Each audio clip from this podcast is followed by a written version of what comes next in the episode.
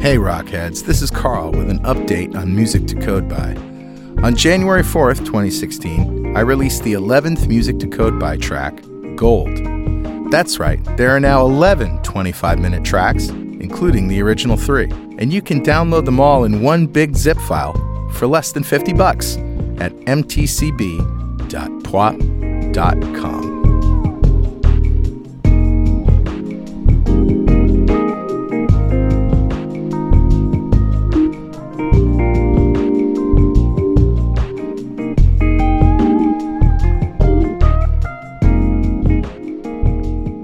.NET Rocks, episode 1252, with guest Seth Juarez. Recorded Wednesday, January 13th, 2016.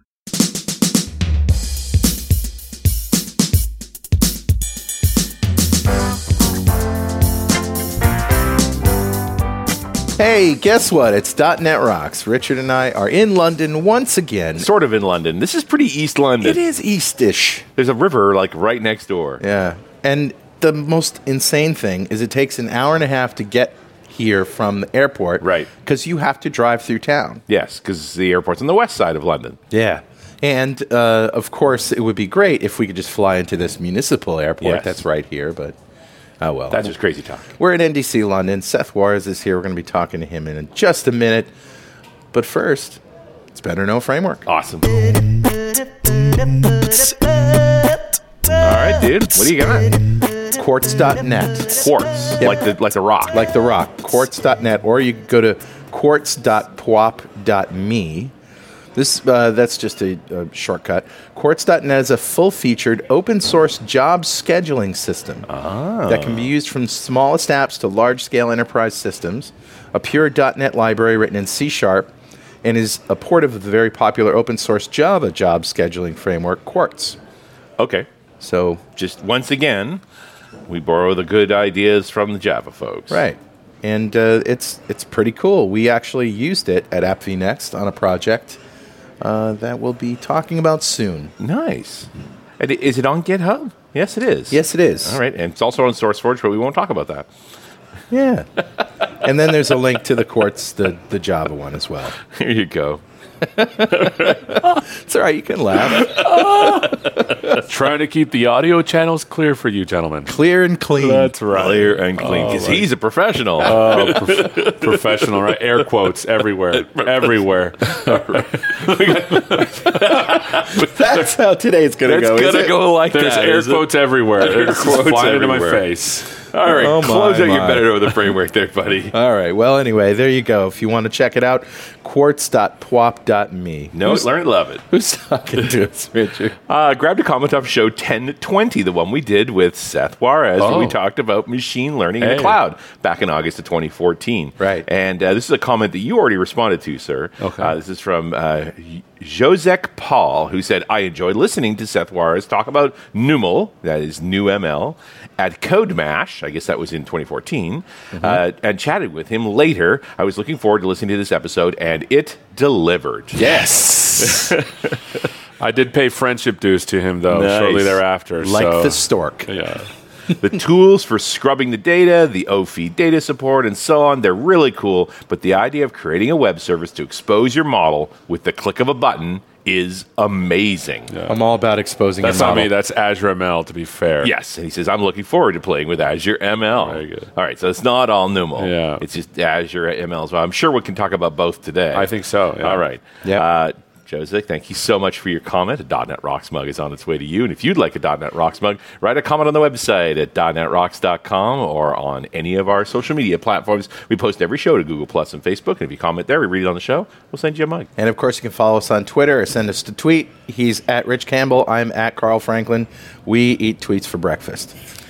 I So- had sausages for breakfast. I just want you to know. English breakfast is like a serious thing It's here. a- I mean, Oh, yeah. we're talking beans and sausage, and you need to take Tomatoes. a nap after breakfast.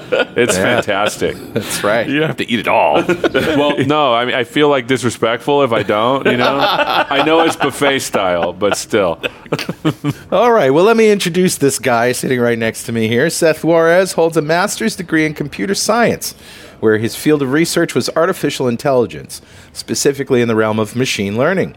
Seth is an evangelist for Microsoft and devotes the majority of his time making videos for Channel 9. When he's not working in that area, Seth devotes his time to an open source machine learning library specifically for .NET, intended to simplify the use of popular machine learning models as well as complex statistics and linear algebra, which we're going to talk about today. That's right. NUML.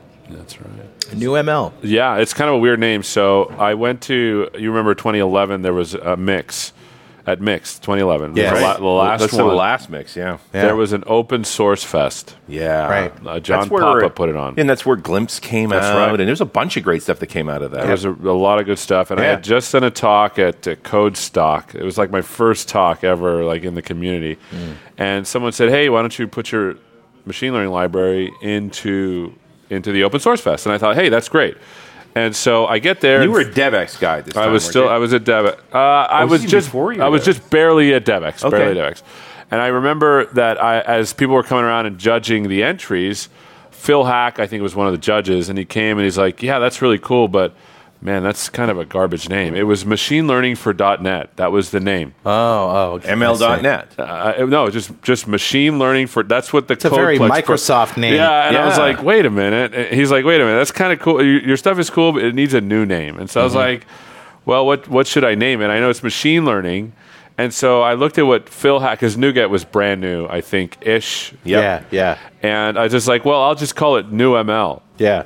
And I went and I went to go register the domain name NewML, and it- obviously newml.com was not available, but newml.net was, and I was like, that's Wow. it. I mean, if a domain's available, In Yeah, it's 2011, a serendipitous. four-letter domain is amazing. NewML. And so I ha- newml.net. If you go there, you'll you'll actually see it. That's awesome. Yeah, and, and so it's an interesting thing, right? Right. Uh, bad name, maybe sort of contributed, but that was the year that Glimpse won. There's no way anyone would have would have. Well, actually- Glimpse Yeah, continues to be incredibly awesome. We just had uh, Anthony and uh, Sure. and Nick on talking about version two. Yeah. Yeah.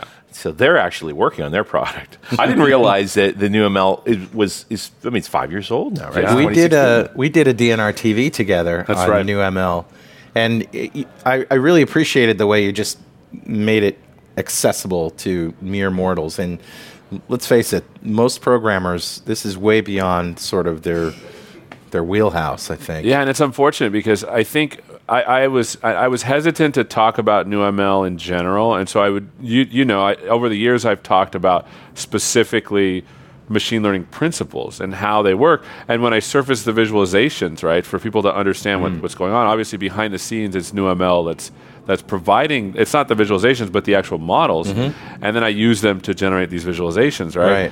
and so the problem i felt was that like look if someone if s- the best data scientists will not call themselves data scientists right they'll be Yeah. like i'm a programmer and i do some machine learning right Yeah, yeah. but those that like tend to promote themselves as oh i'm a data scientist you know it's kind of like i don't call myself a data scientist i don't feel qualified It's a little enough. pretentious. yeah Well, Because w- well, if you're going to add the word scientist to your name, you pretty much need to tag at least a PhD in there somewhere. yeah and i don't have one all right No, Right. Well, you're only, almo- only a master's degree. almost a PhD. Well, right? but like I said, I, I studied I studied machine learning for, for a while. I was in grad school for a while. My advisor decided to go to the University of Maryland. Bless his heart, great, great, Mm. great opportunity for him. He wanted me to go with him, but I just I just couldn't do it out of family, and so I was like, yeah, I think I'm done. But that I mean that prangs your your your thesis right there. Like Yeah, you have to you start need- over. You need an advisor. You're talking about Yeah. starting over. So, you know, what I really want to do, first of all, is sort of give you the cred you deserve for this and, and tell the story of how the, uh, the Azure team, uh, your interactions with the Azure Oh, team as yeah. they were doing their machine learning uh, library. So so I sat down with uh, some of some of the data scientists from, and these are PhD data scientists from, and the people working on Azure ML. They're a bunch of geniuses, tons of PhDs working on it. And I Mm. It's a remember real data science. real data scientists, and you know, not like me, you know, like the, the ones that sweep, sweep their floor and take their trash out, right? That's, that's me. But you've got a Matt Damon esque quality about Sure, that. sure, Dennis. yeah, sure. Every so often, you still fill a board Uh, with that's stuff. right. That's right. There- sometimes, I mean, there, I have been known to fill boards. It's great. And so I was sitting with them, and I was telling them how I engineered new ML, Mm. uh, and they said, "Yeah, a lot of the, those same concepts are in Azure ML." Mm. And as you, if you look at Azure ML and the way it's composed, you can you can sort of see that they do the same kind of thing. Mm. But, you got to use Azure if you're going to use Azure ML, right? That's right. And there's a difference, right? M- my library is constrained by whatever your memory is. Right. Because I'm working on memory, and it's also you know C sharp, and so sometimes when you're working with with a with a language that has sort of an intermediate uh, sort of representation, you're going to run into some some issues as a performance. Right.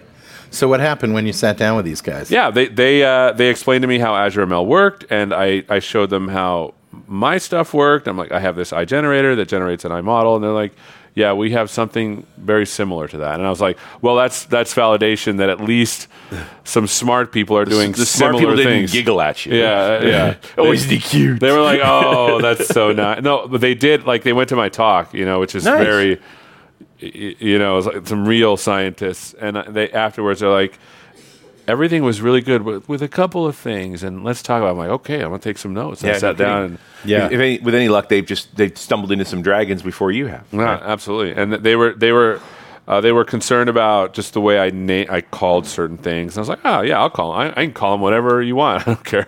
The noun battle, really? I, I you know I will defer to those that have written a thesis. You know, I mean, I'm just saying. You know, that stuff takes a long time. I'm, I'm with you, and and it is we. I do think we're struggling with the glossary right now of just trying to get all these terms that everybody buys into. You know, we more or less agree on what an object is these days, Yeah. and what an event is, and what a method is, and it's part of what establishes a technology is credible is that it has a glossary that people largely agree on. I just don't think we're there with ML. and I think the glossary is partly made up, and whoever gets the loudest microphone that makes up the glossary. Well, that's you would what hope that sticks. whoever builds the best, most useful code. We all know that that's not the case. Let's be honest with each other. The loud ones. Yeah. get get so the- every get the time we data. talk about machine learning, um, predictive analytics comes up, and uh, once again, I just want to disambiguate the difference. Nice uh, word, one is a man. subset of the other. So just I let's don't- start I- there. In my opinion, predictive analytics and machine learning, they're kind of the same thing, right? Machine learning is divided into two general ish things. One is supervised learning, that is Mm-hmm. doing prediction, right? And another is unsupervised learning, that's doing about like grouping.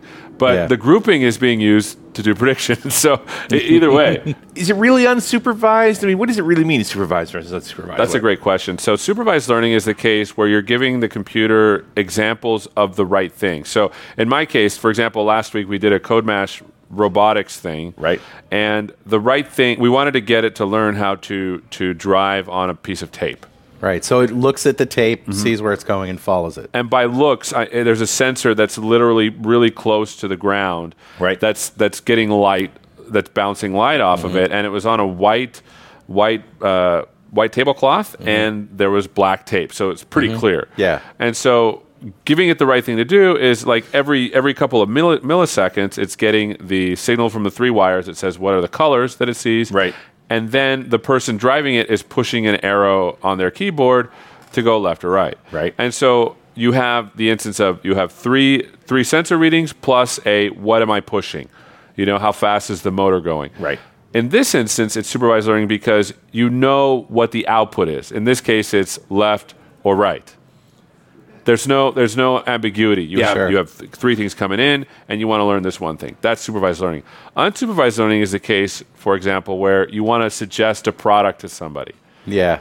A priori, you don't know anything about this person, so what you do is you try to group them together with the people that are similar to them. Right. And the process of grouping is unsupervised learning because you have no objective. You just want to group them. I see. But you then you lo- you later use that grouping to for an objective, which is to pr- to predict what product they might buy. So you're you're in a group with all these other people. You see that the products that they have that you don't have, That's right. and you suggest those. Absolutely, that's uh, that's one way of doing it. The other way of doing it is finding similarity of products, and then when you add one product to a cart, you pick another from that group. So it's kind of like when we went out for a curry last night. Oh, yeah. and we I ordered some samosas as an appetizer. The guy said, "Yes, sir, but you really want the Yes, the appetizer platter." Yeah, yeah. That's right. Because look, that guy's getting the appetizer platter, and you're about as fat as that guy. Jeez. so so so one is content based, right? And that's the uh, And some of us has more content than others. man. This is gonna be good. So that's what unsupervised learning does. I see. But the, the idea is that you're you're not when you're doing the modeling, you're not predicting, you're sort of grouping. Yeah. But then later you use that grouping to do s- prediction. All right, and so so it is sort of an out you know, an outcome. You Yeah. know, pr- uh, uh, predictive analytics is sort of an outcome of machine learning. Yeah, maybe. I mean, I, I haven't looked at the term, and I'm not going to be a, a term wong because I don't profess to be a genius level PhD guy. Obviously, But that's pretty much, you know, what you're trying to do Yeah. is, yeah, yeah. All right. When you when you have when you're trying to figure out what should I do next, right. Right. And so, for those who aren't on Azure and they want to use uh, machine learning, they can use new ML. That's right. Is it a Windows only system? Is it a .NET only system? That's a really good question. Uh, .NET is is evolving right now. We're we're at an interesting and phase. you notice that the question there were two questions there. Yeah. One is is it a Windows only, and is it a .NET only? Because Yeah. those are two different things. They are. They are. And so I'm, I'm going to start with the with the latter.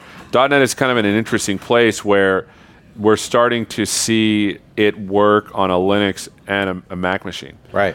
And I realized I realized that And this is work you've been wor- involved in too. I haven't done anything with it other than I want to know how it works and I'll go ask questions and put them on camera kind of thing. Right. Right. Uh, and so what I decided to do is because I know at Code Mash there was going to be a lot of Macs. Like if we Mm. were to look at the computers that were here, if you can visualize in your head, I see two PCs. Well, one PC and a Mac. This is he has an ex. Or Richard has an extra screen here. 'Cause I'm next that to him. kinda guy. Yeah, Yeah. because it, you, you can't mi- write software without an extra screen. It's tedious. Yeah.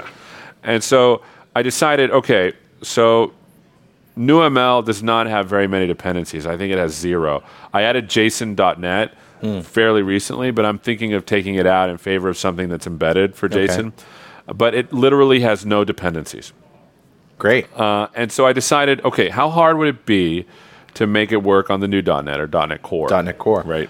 And so we we started this work probably maybe a year ago, just to start to play around with the portable version, Mm-hmm. and then I decided a couple of months ago to go full bore and p- make it work on .NET Core. So it, Mm-hmm. it right now it does work on .NET Core in the, the beta release. Nice. And so for the for the lab last week, I had people install .NET, download the the the files, and they could run it, and they could see, and it was to me So it they're was like- running it on a Mac. they were running the actual code on a Mac, not a VM. There was no VM set up. Right. There was not wasn't parallels. It was literally from their shell. .NET restore, .NET run, and, and it worked, which was great. That is cool.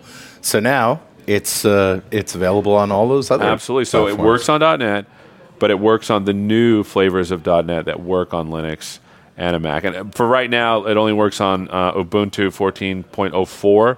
But with Docker, obviously, you can do whatever. So if you're setting this up and say, yeah, Docker container on you know Amazon, let's say, do you, do you use the sort of microservice idea where this um, your machine learning entity Mm-hmm. is its own kind of service that is just looking at data that's in a, in a store as it comes in maybe and, and just works off on its own or is it something that you pass data new data through as it comes in like how does the pipeline work That's a really typically? good question. So NewML, as it's built right now, when, when you're working with machine learning, you always have to start with data. What data do I have? And is it something that I want to learn a specific target, supervised learning, or am I just doing grouping, unsupervised learning?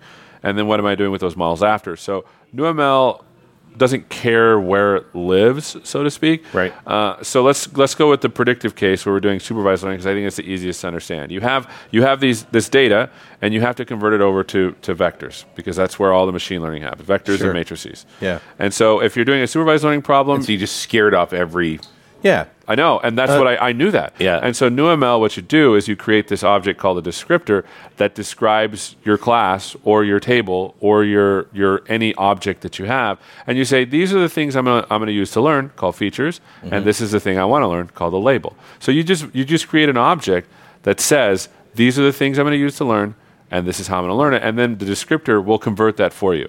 Yeah, the fact that those are vectors under the hood, we don't need to know that. You don't need to know that. I And love so it. when I think of a vector, I think of uh, a point in three dimensional space to another point in three dimensional space. Sure. Yeah. It could be that, or for, for those that do linear algebra with unconstrained with unconstrained dimensions, meaning that, Right. For example, you might have fifty columns that you're trying to learn for. That's a fifty dimensional vector. Sure. You shouldn't you shouldn't think of it in terms of like fifty dimensions in space because your head will hurt. You Yeah, know. right. But you should think of it as fifty different dimensions of your data. Yeah, I get it. Yeah. I mean, I think again, it's a little less threatening than when we started casting this into you know physical space. Hmm. Suddenly, you're dealing with these weird. Oh, look, I'm Stephen Hawking land. Yeah, I'm, that's right. I'm just not that smart. So And I think human human human s- understanding. I think I can think of five dimensions at a time, you know, and that's about as far as I can go. what's that fifth one? So I can go x y z, Yeah, uh, time, Time. yeah, and then density. So think of think of the sun. Yeah. and you know because the, the gases in it change over time, and that density at a specific point you can refer to it in, in three di- three dimensions over time and density at that particular point. And so that's how as far as I can go is thinking of something physically in five dimensions. okay. Does that does that make sense? No, I would Not I, to me, I, I, but know, I go someone. now. I would immediately go after this in the, in the, from the terms of derivatives. I Hmm. mean, there's, there should be an equation there that could express the density based on the other vectors. Yeah. uh, and that would take us a long way off pack. So I'm not going to go there. Yeah. but, yeah, but that's how I, I think of a physical system. That's as far dimensionally as I Sure. can go. Yeah. But you shouldn't think Yeah, of it yeah, like yeah. that. You should think of you have a set of properties on your class, and you have another property that's special. That that's the thing you want to learn, Mm. and then you have a big square of data or an I enumerable of that t. Yep. And you pass that I enumerable of t to the descriptor and say, "Give me the examples in vector form," and it'll give you a matrix and a vector. Nice. You can do that, but to be honest, you don't need to because now you really just want to create a model, and so you just use the descriptor, you pass it to the generator. Well, that makes and it. I like that you're sort of ad you're kind of adhering to business goals there too. Yeah.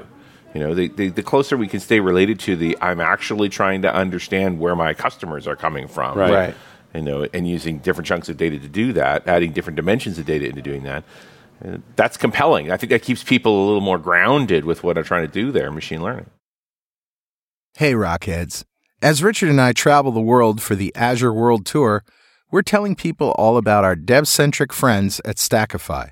They've been awarded PC Magazine Editor's Choice for Application Performance Management, stating, and I quote, the depth of application information provided by Stackify totally outshine the other products in this category, end quote. Because Stackify so successfully integrates errors, logs, and metrics into a core APM Plus tool, it's a must have for .NET developers, which is why PC Mag's Paul Farrell calls it one of the best infrastructure management services of 2015. Try Stackify now for free, and they'll ship you their coveted Developers Against Humanity card game. Just activate your account. Use the link bit.ly slash netrocks to build better apps faster and get your free game. You once told me, Seth, that in order where, where you start is what do you want to learn, right? right.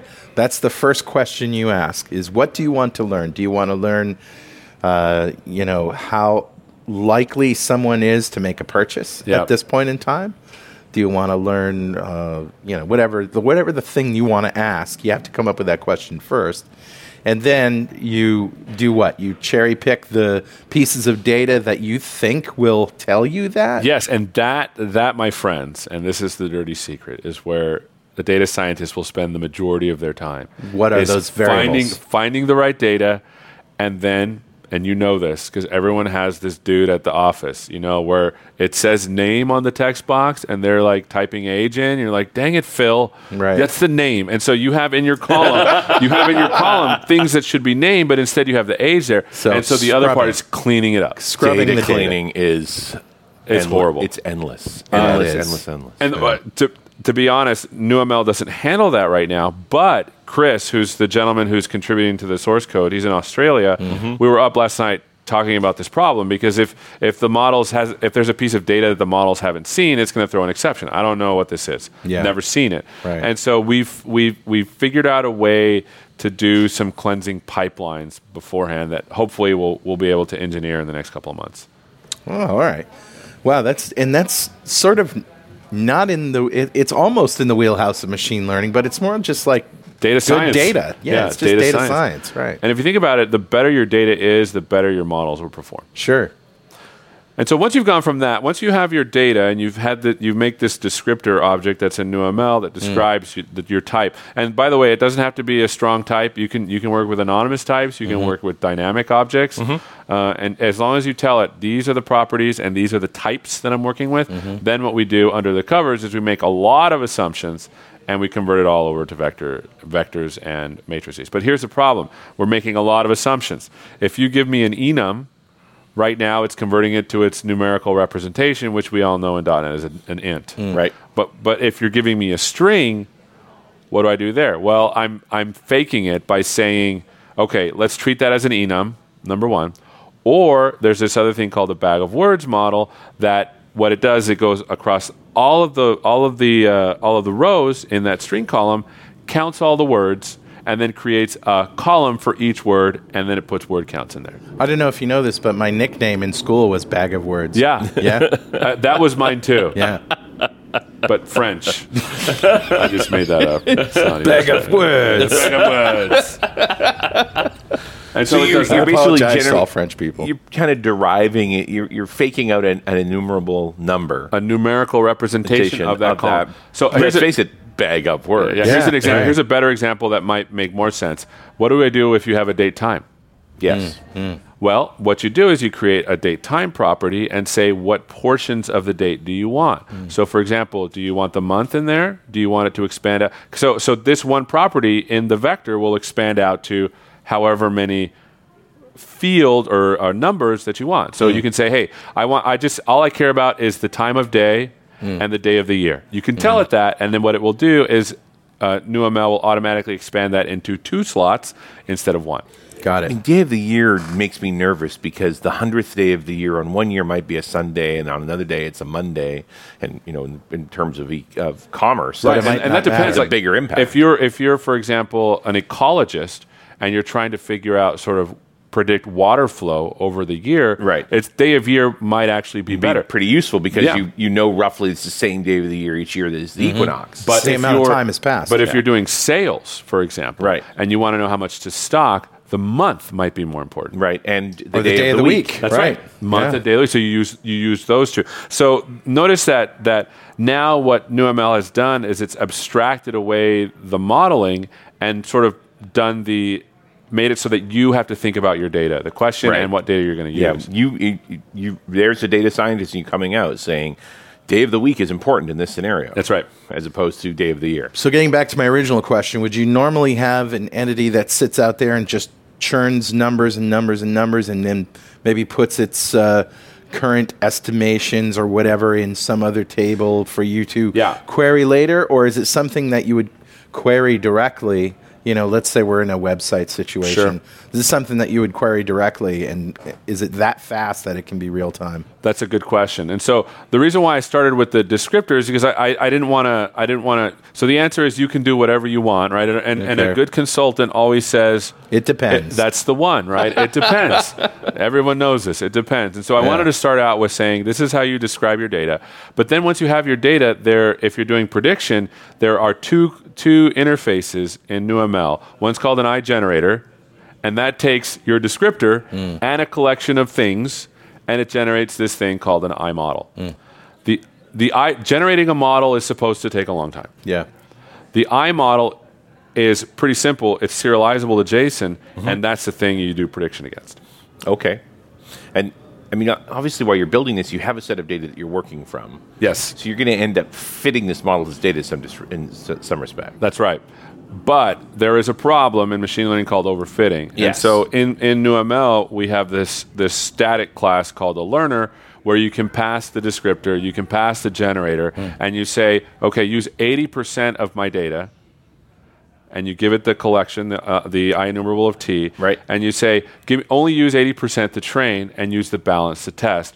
Run it 100 times. Hmm. Right. And each time it takes a random 80% to train, 20% to test, and then see. it gives you the best one. So you're going to have different levels. You're going to have things that just work in the background all the time, and then you're going to have things that you can query. That's right. And the, Yeah. the I model is the thing you query, the I generator is the thing that's always working in the background. And Nice. overfitted really means when you run it against your test set of data, it'll work great. And when you run it against the new incoming data, it doesn't work so good. Overfitting means that what you're doing is you're making a model that works really well on the data you have. Right. But it doesn't generalize well to the data that Because comes this in. is where th- you know now we're trying to get into the value proposition here, right? Of Mm-hmm. Yep. what is this? What do we do with this? How do we actually create a win? And before you answer that, Richard, Yeah, buddy. you know what time it is Ah, now. It must be that happy time. it's a again. very happy time. It's time to announce that I'm doing the music soundtrack to Gus Van Sant's upcoming movie, Goodwill Juarez. nice. I have spent several weeks, you know, trying to hide the script under lock and key, and now it's out. So Good Will Juarez. Uh, it's actually time to give away a Telerik DevCraft collection to one lucky member of the .NET Rocks fan club. But first, do you know Swift, Objective C, and Java? Can you use them in tools like Xcode and Android Studio? If so, awesome. For everyone else, there's NativeScript, a cross platform framework for building native iOS and Android apps using skills you already have JavaScript or TypeScript, CSS, and a XAML like XML markup. Build the mobile apps you've always wanted to build. Use NativeScript CLI for free, or use NativeScript inside of Visual Studio with a Telerik platform subscription, which enables you to build iOS apps without the glowing Apple. Get started for free at www.nativescript.org. All right, buddy. Who's our winner? Today's winner is Brandon Preston. Ah, congratulations, Brandon. I'll clap for you, sir. Oh, you know, I have a clap. in Do you my have head. the clappers? Although I like the, you know, this Yeah, is a little we can bit actually better. clap. Yeah, we can clap. And uh, Brandon Preston just won the Telerik DevCraft Collection. It's a big pile of awesome from our sponsor, Telerik. And if you don't know what we're doing here, go to .NETRocks.com, click on the big Get Free Stuff button, answer a few questions, and join the .NET Rocks fan club. We have thousands of members all over the world. Every show, we like to give away stuff from our sponsors, and every December, we give away a $5,000 technology shopping spree. That's right to one lucky member of the .NET Rocks fan club, but you got to sign up to win. And now, Seth, yes, you're on the spot. Five grand. Let's go shopping. What do you buy? probably a What- what don't uh, you have? a Surface Book. Ah, so that's a safe bet. He Richard, said, you looking wanna- across from my Surface Book. Hmm. You want to sell it to him? No, actually, I kind of like it. So. Oh, you, If you they're- wouldn't want to give it to him? No, not a bit. Here's the problem, right? Like when I'm doing my stuff, I need some beef. Uh, Yeah. But under- it's a it's a punchy machine. I mean, it's sort of shaped like an ultrabook, but it's not. It's got more horsepower than that. So yeah, it, I'm very impressed with it. People have had problems with this machine. I've heard. Uh, People have been complaining, and I, I don't know if I got a good one or something. They just got, Got an early lucky. one. I got one of the very first. You know, if anybody should have been punished, it's me. Right. I'll, I'll say this: it has had a ton of firmware updates, and uh, you know this, they they've been patching, patching, patching, and that and that has certainly helped. Uh, I've also heard that because of all of those patches, it's in your best interest if your machine is cranky to apparently just wipe it, do a base OS install, get all the patches on, and then load software on it again. Like it, the order may matter. Do you mean after the firmware, after you Yeah. do all the firmware updates, then repave it? Well, it, it, yeah, repay. They, I'm not having that much trouble with mine that I feel like I need to repave it. Mm. But the folks have been having pro- weird problems. One of the things they said is, you know, paving really helps. So I'm tempted to pave it anyway, just to see if I can. I repave every six months. yeah, Anyways. I'm with you. Um, and my favorite thing now is this little Asus external monitor. Which is, Oh, it's it's wonderful. If you're not looking at it, it's huge. it's it's big, it, which is uh, you know not necessarily a, a great thing. It does ha- I have to carry a lot, slightly larger bag for it, but it's powered off the USB port, so no Oh. extra brick. But I have a second screen, and so yeah, There's nothing like a second screen to make you feel like you're doing twice as much. There you go. I need a third screen. I have a friend. uh, his name is Andre. He has six screens in his Ah, setup, and he gets so much He must done. get so much done. It's like a, it's like his own like sort of station. It literally looks like he's commanding some rocket ship or but something. It's boss, I'm fantastic. six times this productive. I just can't find that window you're clicking on. sure your graphics card is two thousand dollars, but Yeah. hey, that's some, that's and something trying to set fire to the cat. That's right. That's right. How much configuration are we looking at with new ML Good to question. get started? It's uh, for for those that want to use it. You obviously have a type, and there's a way to declare a descriptor, and there's three different ways. And so it's literally a question of declaring a descriptor, picking the generator that you want to use to generate the model, and then saving the model to do prediction. And uh, what generator choices do we have? So right now there's a couple of them, and, and Chris has added some. I've added a decision tree. Uh, there is also this algorithm called perceptron, which is a linear separator. There's a kernelized version of the perceptron, which is a cheap version of something called support vector machines, which Chris has added. So we have support vector machines. We also This is have- another contributor on the open source yeah, project. tha- and that's why I was comfortable to talk about it because now someone else is putting code What's- in. Can we say Chris's last name? Give Ca- him- Kali, K A L L E.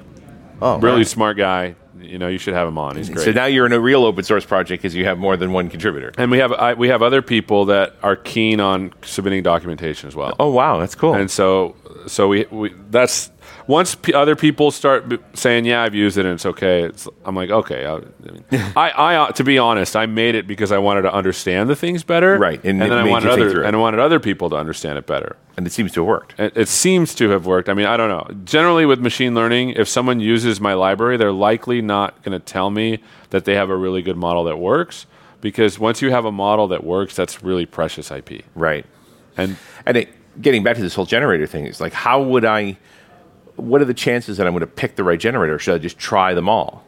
that's a good question. In fact, the learner allows you to pass a params of iGenerator. Oh, okay. And so you can just you can pick them all if you want, and Yeah. then see. But then that's going to do a lot of computation. Just it's all computational resourcing. This is Yeah. where we get back to this whole, you know, the advantage of Azure ML thing here is how you just throw more horsepower at it at any time. That's right. And that's why when people are saying, well, I have terabytes of data and I need to make really good models and it needs to run relatively better than it does on my machine, then I, I suggest they use Azure ML. Right. And I mean, throwing more data at it's always better in that respect. Depends. There's something, and this is funny because the thing about machine learning is that I think we, I think it makes statisticians and mathematicians upset how we abuse things. Right. Here's an example. There is a there is a scientific thing in machine learning called pack learning. Right. Pack learning star- stands for probably, approximately, correct. Right. And pack learning will tell you how many rows of your data you need given a specific model to probably get this approximately Right. correct. Well, this is when you study statistics, you learn this whole you know five percent sampling rate, like being able to, to get a re, uh, you you sort of hit the Pareto's law of of uh, data accuracy fair, with a fairly small data set. Mm-hmm. It doesn't take it like I said, it's like one one in twenty is enough of a sampling to be as long as it's tr- a truly a random sampling And that to it be depe- pretty predictive. And that depends, right? Because the thing about the sampling for, for machine learning is you want it to be predictive. right. And, and, and, and, and it's, it's hard to say. So, say, for example, you have a column that's uniformly distributed. Mm-hmm. It might not be a good column to use, but it might be good to use in conjunction with another column. Right. The two Right. together. You see what I'm saying? It's a And lot so of it- experimentation. Yeah, and so that's why it's called data science. And I think Mm. people use the term science wrong because science is glorified guess and check. That's right. Yeah. Right. It's uh, just the validation methodology. and so you keep trying stuff until it works. And so my first slide is this might not work. right. It's not my fault. Yeah, rule Yeah. one is this might not work. I'm, I'm writing the models correctly. But Yeah. the tendency of software people, I think, is throw more data at it.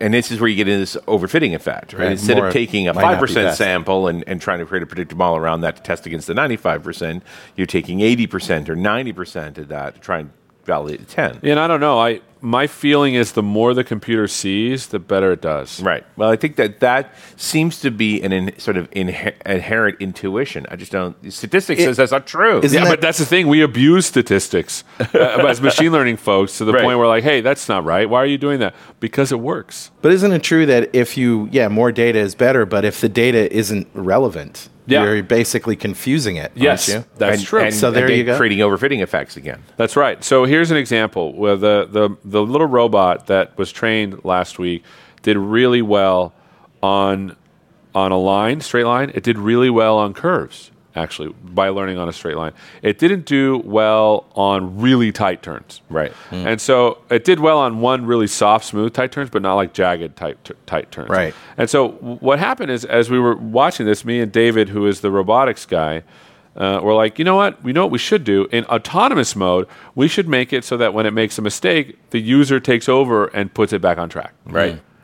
And so notice that you have this model that might have been overfit on, on those kinds of things because it was it was trained to see a straight line. But then when you correct it, you put that back into the actual generator and then you regenerate a model based upon all the new information too. Right. In addition Okay. to the old information. And then you use that model. And then when it makes a mistake in autonomous mode, you correct it. And the more you correct it, the more you're giving it data that it actually needs. You're adding see. weight to the significance of data. Do you see what I'm saying? And so that lo- that robot, like I said, he trained it, and his name is Nathan. Trained it for like It, it had to be like 30 to- seconds to a minute. It wasn't that long. It was just like it was like three feet of line, and it was doing some pretty amazing things just with that. Imagine if we reinforced its learning. Now, here's a question. When I think of this kind of stuff from in the last 10 years of my experience, I think neural networks. Uh-huh. So, does that play at all in your in new ML, or is neural network a particular type of machine learning? Not used, used by you. What is how? What's the relationship? So there? I'm fairly agnostic. Obviously, I have my own opinions on which models I like, just for because I like mathematical purity as well. Mm. But we implement neural networks. It was it was it wasn't implemented correctly. There was a problem that I had that I had meaning to go fix. Hmm. Chris found it and he fixed it. I'm like, oh yeah. Duh, I forgot this one thing. I forgot to put the dampening function on the output nodes as well. God, I hate when I do every that. Oh. time, man. And so he fixed that, which was great. And so it's in there. But if you think about it, uh, the way I teach models is I always start with a linear separator. To, you know, if you're thinking of a series of points, if you can Yeah. imagine in your head, Split a line down. yeah, the t- split a line and split in half. Yeah. But notice that if you have a, a s- a density of data in a circle and then a density of data outside the circle that you want to, you can't do that. And so Right. SVMs project into a new space, right? So you imagine, SVM. yeah, support vector machines. Okay. So that's the model we have, and then neural networks add on that linear model because if you think of a if you think of a, a equation for a line, it's y equals mx plus b. In vector space, it's this matrix a x. And so what you do with uh, uh, support uh, with uh, neural networks is this linear effect. You're just adding layers on top of it, but it's a linear model at the base with nonlinear things in the middle. And so everything starts with a line, and then you either change the space or change the function. And so to us, a- as far as I'm concerned, if there's a model that you really like, you can choose. I, we don't care because we don't know what model is going to work on your data or not. All right. Is there any type of application that one lends itself better to than another, or is that I don't know. That's not your No, concern, no, really. no- not not only is it is it not not that it's not my concern. It's just I don't. It depends on the data you have. Sure. Right. Yeah. Yeah. Yeah. Right. Your Yeah, data. the quintessential neural network thing is like horse racing, which you did some of that, uh, Yep. horse picking and stock predictions and that kind of stuff. And we were, we were talking in the car on the way to dinner last Mm-hmm. Yeah. night. You know what what happens if the fundamentals change? Yeah. and you know if you're training it on data, you know uh, w- during the Cold War, let's say, Yeah. and then all of a sudden everything goes upside down afterwards. you have this inflection point that changes Yeah. the rules, and suddenly that old data is a burden on your on your learning rather than an asset. And in that case, right, you could you could be clever about how you're separating your data. Obviously, the, the models that you had before are good, but sometimes you just need to press the arrow on the robot to correct it a little bit. That's okay, right? I mean, it's it's learning. No, no, no, that way. That, yeah, that, no, this way. And, and yeah. what happens is it will learn. And the thing is that your past data is maybe not going to be reflective of what's going to happen in the future, but it's certainly going to suggest Mm-hmm. something. And that's the idea. So when, when speaking about neural networks in particular, neural networks were the hotness in the 90s. They stopped being the hotness in favor of support vector machines, and now they somehow become the hotness again. Really? Yeah. They, in the 90s, they were all the rage. Well, I knew that, but I didn't know there there was a resurgence of There was and the- Interest. The, the, primary resurgence, in my opinion, and again, I, I'm not the guy with the extra letters at the end of my name, uh, is because the computational power has increased to Mm. such a degree that making these things really deep has become feasible. I see. So Right. it- yeah, so that was the problem in the '90s. We didn't have enough horsepower. I- that's my sense. They're So- building computers now that just do those things. the Surface has this great handwriting recognition, Mm-hmm. and I know that's all neural network based. Yeah, I- yeah, it Yeah. works really well. But again, it's kind of like, you know, in, in computer, in our com- you guys know this. You've been around long enough to know that ev- Jason's all the hotness. But then again, that's what XML was five years ago. It's the same thing Yeah. as XML five years ago, and Yeah. now you're getting JSON schema and then all Oh this other no no stuff. no no no no no! Whoa whoa whoa! whoa. now you just talk crazy talk. yeah, and so what I'm saying is, I mean, neural networks are the hotness now, but I'm not really concerned with what the hotness of the model is. I'm Yeah, more right. concerned of how many models can I provide. And the cool thing is, in my talk later on today, I'm going to show you how to write your own eye generator and your own eye model. Nice. Very cool. before the break, we were just digging into this whole idea of, you know, you built a model that appears predictive. Now you need to take action. You need to sort of take advantage of what you know. Mm-hmm. What do I tell my boss? you know, we have we've learned this thing, and we should be now doing this with it. That's a good question. It depends on the model. Like, for example, neural networks are people, I don't know why people Okay, so I need to take a step back. For me, I like linear models like support vector machines Right. because they're convex functions that are optimizable. Right. Neural networks. And, and a linear model, the data passes through at once. Is that the no, a story? linear model is uh, uh, something that has a line that will separate the data. Right. Oh, I see. Okay. So the model is, is simple, right? Got it. And, and in, in, in support vector machines, it's a convex function. You can optimize it. Neural networks are not convex. So when you're doing so, optimizing a particular function in math is if it's convex, you'll get an absolute answer by doing calculus, right? Right. You can find the absolute right answer according to the math. Right, it might not. It might. It's the best that it can do given that. But with neural networks, it's not convex. It means that you might find you might find a good optimum, but it might not be the best optimum. Right. I And so you have to do some interesting math to sort of find your way But around. it's almost a black box effect when you start using neural networks. exactly. And so your question was, what do we do with these models? Yeah, once how do you- we act on them? And so the, the in NewML, what you do is you have this I model, and this I model has a predict method. And the predict method, you pass in the T or the object Mm-hmm. that matches the descriptor, and what it will do is it fill in the label Hmm. for you. So that's the first thing. The second thing is that okay, well, what if it doesn't predict well? Can I at least look at what's in the model Yeah. to help me decide well what column is causing this? And the problem with neural networks is you can't do that, Right. Because there's this see. inner layer that doesn't. With decision trees, you can see the tree it made. And see where it went wrong, so to speak. With linear models like Perceptron, you can see which column provided the most weight Right. to Nice. decision. And in support vector machines, you can find the points in your data that are along the boundaries of the decision. I see. But with neural networks, you can't do that. And so, to answer your question, is if you want to just tell your boss, I want to use it, you just use imodel.predict. Right. It will fill in the thing. And then you make a decision whether you should follow that. Or you can look at the iModel itself and have it visualized for you in order to see what it is that it's doing. Nice. Should we walk through an example of this? Sure. What do you think? Like A uh, business model example. well, the the suge- making a su- suggestion of yeah. what else you should buy. Okay, that is an unsupervised learning Okay. thing. So that's a little bit different. So it's good that we're talking about that. So here's what you do with that kind of thing. Let's just say you're thinking about okay, so the the, the first time someone goes to your product store, Yep. you don't know who they are. Yep. How do you how do you tell them what they should buy? You can't. No. The first thing they're going to do is they're going to click on something. Yep. Now you know something about that person. Right. They're interested in that thing. So that thing, what you can do is you can do an unsupervised model beforehand that groups all of your products together. Right. So it recognizes anybody who clicks on this, you know, or certain number of times, you know, fifty percent of the time somebody clicks on this also clicks on that. That's right. And so what you what you do is it even better than that is you just say these are similar. Right. So if they put this in their cart, then they're they're going to want this. The way you do that with in new go ahead.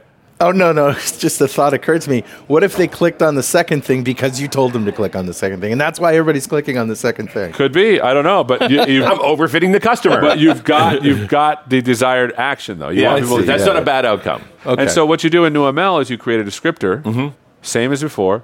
Then you use, uh, for example, k-means, which does clustering, or uh, yeah, it does grouping. You say how many groups do you want to make out of your data? Mm-hmm. I don't know, 100. And then it groups your data. So then you can, in your database, you can say, these all belong to group one, these all belong to group two. If you These- tell it 100, it's going to make 100 groups, whether it should or not. yes, So I mean, it's, it's that deciding that number that's hard. where data scientists spend most of their time. I But that's suspect. K means, but that's that's one form of clustering. There's also Right. something called hierarchical clustering where you don't have to give it a K. Okay. There's also other things called like Gaussian mixture models that will give you the densities around these points as well. Mm-hmm. And so f- for for your particular example, you, you make the descriptor, you do K means, you pass it the you pass it the uh, descriptor, and you say I'm going to do K means on this data. It says all of these. It'll give you a number on w- the grouping. Right. And then what you do is you just store it in the database. And when the person comes the next time, you say, okay, uh, I, they clicked on this. Oh, that belongs to group one. Let's fetch all of the items that are in, that group. group. and sort them by how close they are to this one. Right. And if you think about it, what I'm doing is I'm converting your product into a vector and you can measure the distance between them. Right. Literally, and, and you can measure any kind of distance. You can do Euclidean. Uh, there's a, there's tons of metrics in there. There's cosine distance. There's Hamming distance. There's whatever. Depending on what distance you use, that'll create a different sort of shape. All right, so here's another example. You haven't you you're measuring with IoT devices. I don't know, um, you know the the statistics of elevators. This is a great already existing study Mm-hmm. Yes. that's done, right? Elevators, and uh, you want to predict when a particular elevator is going to need service. Great question. So that would be a supervised learning problem because the answer is service yes or no.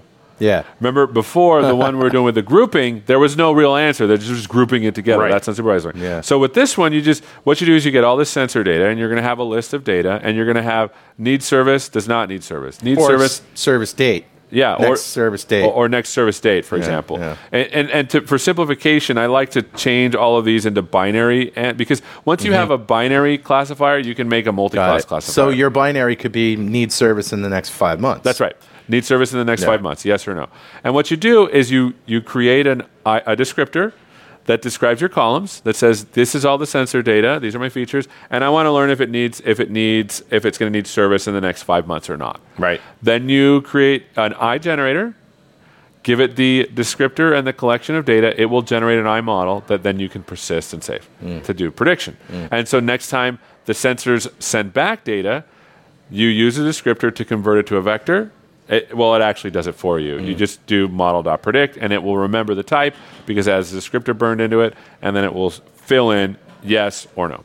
Now, in both scenarios, we're battling with this idea of how do we know this was effective, Mm-hmm. right? Like if I, I mean, I make suggestions in the shopping cart. If you actually buy those suggestions, I guess I'm effective. Yes. Although how effective would be an interesting question. If you only ever buy the thing that you originally put in, am I completely ineffective? Like, the, you know, trying to decide how, you know where Huh. that is. And I feel Good like that's a question. that's a question that's beyond the scope of the library, right? Right. We're just going to generate the standard models for you. Yeah. And then what you do with them is really up to you. Yeah. I mean, we can easily feed that data back into the predictor for the Absolutely. next thing around. But at the same time, it's like, am I actually doing anything here? Am Right. I in, you know, I keep falling back on the e commerce thing because I spend so much time in that space Yeah. where it's like, it seems like they're not using predictive analytics at all. They're using reactive analytics. Like, hey, I'm going to show you an ad for something you already bought.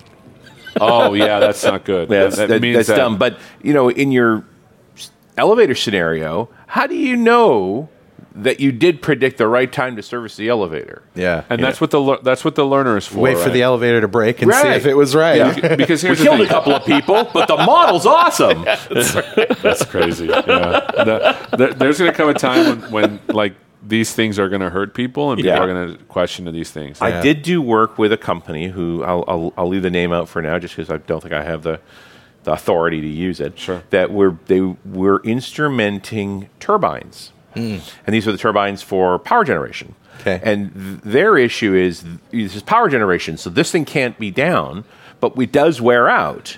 So we need to predict pretty accurately when it's going to fail, Hmm. so that a year before it fails, we're already putting its replacement into place. Like that, because of the long lead times on technology like that, you, like you can't wait till it breaks. Hmm. Right. You have to, to time it well. And they had done very thorough instrumentation and so forth. Uh, they, they understood deeply how their machine worked and could say by the behavior of the bearings, you've got a year left on this. I do the same with hard drives. Nice. nice. yeah, th- th- and, uh, part of it is very intuition, right? You- Absolutely. you, have computer. We all have computers we don't Yeah. trust. That's anymore, right. You look at It's them like- and go, "You're gonna do me, aren't you? I'm Yes, gonna get that- everything important off of you now." Exactly. I've already started doing that on mine, Yeah, guys. it's those are predictive analytics. You are That's right. predicting failure. This is pessimism in action. It's sad, but like software developers are like naturally pessimistic. Sure. That's only because we, you know when is We've it been- pessimism? When is it wisdom? Right? Yeah. Oh because we've had our butts handed to us a few times. goodness. Uh, Every time they say uh, we are hedging against future all the time, the Yes. customer comes and says, "Hey, I want this," and then our heads are like, "They really want this." Yeah. and they're not going to tell me. I better put. Well, they're not men- going to know for the next year that Yeah. they actually want this. What's the phrase that we use? If you're a pessimist, you're never disappointed and occasionally pleasantly surprised. That's awesome. but I think it's a really interesting challenge to take on a machine learning problem like this and then really validate it. So the way you do it in NewML is you use the learner. Yeah. And you say train on 80% of the data, test on the other. So we'll give you an accuracy number. Right. Also, Chris has But been. then I'm, then I'm going to bring in a new 10% of data, right? We're Mm-hmm. you- you going to re- go out in the world, we're going to do stuff. you redo it and then you retest. Right. And so Chris has been adding some other measures, like for example, F score or uh, recall and precision, which tells you how good you are at guessing the truth or how good you are at knowing the truth, kind of thing. you Right. know? And so those are other things that have, that are being added. And so we can only work with the data you give us. Uh, for sure. But I'm still worrying about the average developer trying to take this library on with all of these terms It's not not knowing what to try. I and I, I feel bad, but I mean, just uh, some of this stuff. I've So been I talking mean, I about for do need years. to I, I do need to learn what an F score is. Yeah. To be able to know when to use it. Usually, usually most people are just excited about accuracy, Right. but that's not necessarily the best thing. So, for example, let's just say you're building a predictive model that you want to predict a certain thing if it doesn't know. Yeah. right? Or, or if, if it's if it's unsure, predict this. Right. So we're we have things in our models like hints that will that will tell it do this instead. Mm-hmm. And we're again we're going to add some other stuff down the pipe down down down the road that's going to help with this to say if you don't know what to do, always guess this. Right. But er- I mean, early on in this conversation, we were talking about simplifying the glossary, that you're using terms that make people more comfortable. At the same time, there's still a certain level of required knowledge. Like, you are going to have to learn a bit about Sure. what these machine learning language algorithms are and how they apply and, you know, as soon as Carl said, well, we were going to do this thing with elevators, she's like, oh, that's going to be an uns- unsupervised learning. Yeah. Yeah. Knowing that. Yes. That's the kind of stuff we need to know. Yeah. Yeah, I'll, I'll. I mean, I've been. I I started using this new documentation system, really good with Mm-hmm. Markdown files called DocFX. Microsoft released open sourced it a couple Right, weeks ago. right, yeah, yeah. It's really good. This is the, like, post-sandcastle thing. yes. Uh, Although I don't know Oh, the two have anything to do with each other. No, they're brand new. It uses Roslyn and the XML comments Okay. to generate some good docs. But in there, you can write your own Markdown documents, and we we're going to try to write some stuff just to help with that, Just to help you foundation. walk people. I mean, you've got a getting started button, I guess that you know that, that Yeah. sort of gets uh, people moving in the right direction. But it's not a small problem. So I did notice if you go to n- newml.net and you click on documentation, it says, this is where the documentation goes. Like I said, it's just, what happens? I just barely, I just barely got the documentation to be auto gen. This is all auto generated static Yeah, site yeah. using DocFX, Right. And I just got it to, into my build. I'm using Saki for build, Yeah. and so I just got it into the, the build step. And so yeah, there's a lot of little documentation that we still need to write. But if you look at the one on descriptors, it's the document on descriptors is actually really quite good. cool. Very cool. And I'll, I'll include a link to DocFX for folks who want to take a look at this. Then this Oh, new it's- markdown tool. It's like literally being. I just double checked here, and like there was a update to the new Git package yesterday. It's fantastic. So cool. It is the greatest thing I've ever seen. awesome. Except for that curry last night. That was pretty Oh, that amazing. was really good. had a good curry last night. I, I, to be honest with you, I had never liked Indian food until I came to London. I Yeah. could eat it every night if I. That if is I funny. It's very good. Could. right. Absolutely. Seth, it's been great talking to you as always, and thank you for just explaining stuff to us in English. Oh well, I, I do my best. I, I can only explain, unfortunately, the things I understand, and so there's stuff that I think I feel I need to go in there and learn again. Well, it's that's a what- lot that's more- what the library's for. Well, that's a lot more than we understand, so thank you. Cheers. Seth Warriors, ladies and gentlemen, and we will talk to you next time on .NET Rocks.